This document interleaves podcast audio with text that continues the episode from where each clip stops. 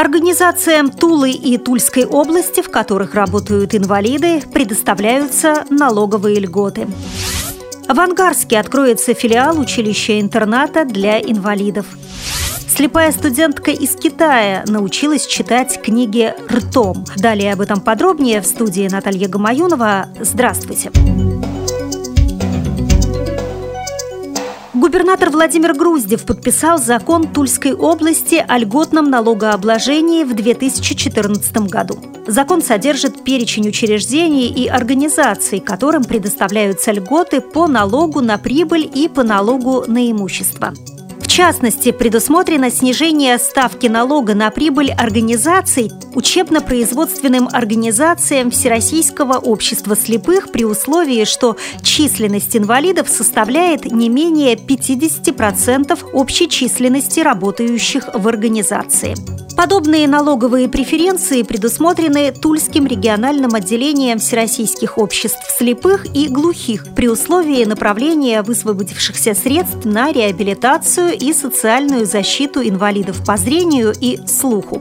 В соответствии с законом освобождаются от уплаты налога на имущество организации народных художественных промыслов, производящих баяны и гармони. Снижается ставка налога на имущество организациям, проводящим спортивные мероприятия в закрытых помещениях на искусственном льду, при условии предоставления спортивных сооружений на безвозмездной основе для занятий спортсменов-инвалидов, членов спортивных сборных команд Тульской области. Закон направлен на стимулирование деятельности организаций, способствующих сохранению культурного наследия Тульской области, социальной защите инвалидов, укреплению правопорядка и безопасности жителей региона, сообщает пресс-служба правительства Тульской области.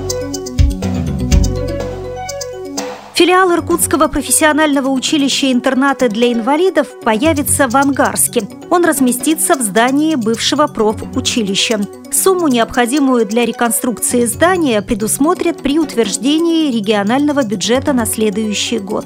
Как сообщает пресс-служба правительства Иркутской области, на базе филиала планируется предоставлять не только образовательные, но и реабилитационные услуги молодым инвалидам с нарушением опорно-двигательного аппарата, слепым и глухим. Студентов обучат профессии резчика по дереву и бересте, рабочего зеленого хозяйства, маляра, обувщика и другим. Всего в филиале смогут учиться около 200 инвалидов. 20-летняя жительница Китая Цанг Цзыкван продемонстрировала во время вступительного экзамена в колледже свое необычное умение. Девушка читает книги с помощью губ и языка.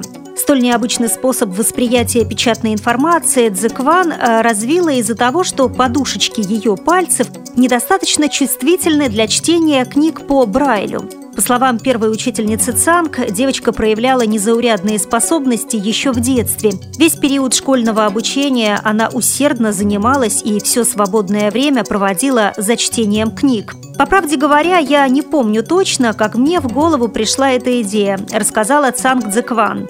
Мне было пять лет, когда я начала самостоятельно читать при помощи языка.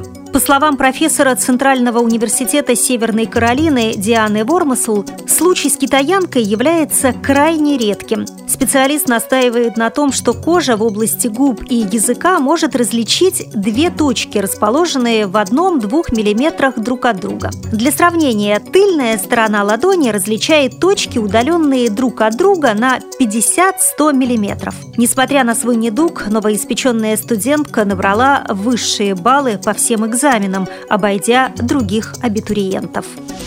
При подготовке выпуска использованы материалы информационных агентств и интернет-сайтов. Мы будем рады рассказать о новостях жизни незрячих и слабовидящих людей в вашем регионе. Пишите нам по адресу новости собака ру. Всего доброго и до встречи!